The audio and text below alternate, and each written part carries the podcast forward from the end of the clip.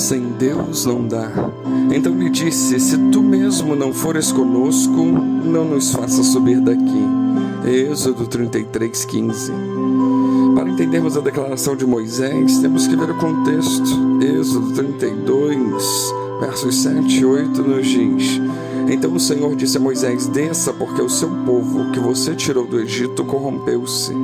Muito depressa se desviaram daquilo que lhes ordenei e fizeram um ídolo em forma de bezerro. Curvaram-se diante dele, ofereceram-lhe sacrifícios e disseram: Eis aí, ó Israel, os seus deuses que tiraram vocês do Egito. Pois Moisés subiu ao monte buscando estar na presença de Deus, e o povo, porém, permanecendo distante, se corrompeu, chegando ao ponto de construir para si um bezerro de ouro, adorando a outros deuses e pecando contra o Senhor, que havia os tirado do Egito e aberto o mar.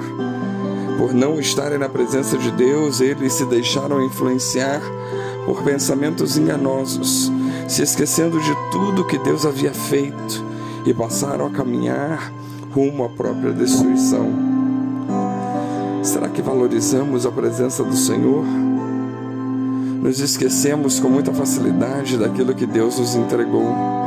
Nossas palavras, a murmuração, brigas, rebeldia, são pecados que ferem o coração de Deus, nos tirando da Sua presença e fazendo com que deixemos de ouvir aquilo que realmente pode mudar nossas vidas. A pressão do povo fez com que até mesmo Arão, sacerdote do Senhor e principal companheiro de Moisés, também saísse da presença de Deus. Devemos permanecer firmes em Sua presença, sem deixar que as pressões e as dificuldades do dia a dia nos tragam sugestões que possam nos afastar e desviar dos propósitos. Então Moisés fez a declaração a Deus: Se não fores conosco, não nos envies. Deus havia dito que daria a vitória, porém que não iria com eles. Do que adianta receber aquilo que tanto desejamos sem a presença de Deus? Moisés não estava interessado na promessa, mas sim no Deus da promessa, o grande eu sou. Qual é o objetivo do nosso coração? Se o real desejo for a presença de Deus, por onde passarmos, as pessoas contemplarão a sua glória. Deus responde ao clamor sincero. Onde há questionamentos, excesso de preocupação, está a falta da presença de Deus. Mas aonde está a sua presença? Ali há descanso e paz. Foi a presença de Deus que abriu o mar, que fez a água sair da rocha, que trouxe o maná e as codornizes.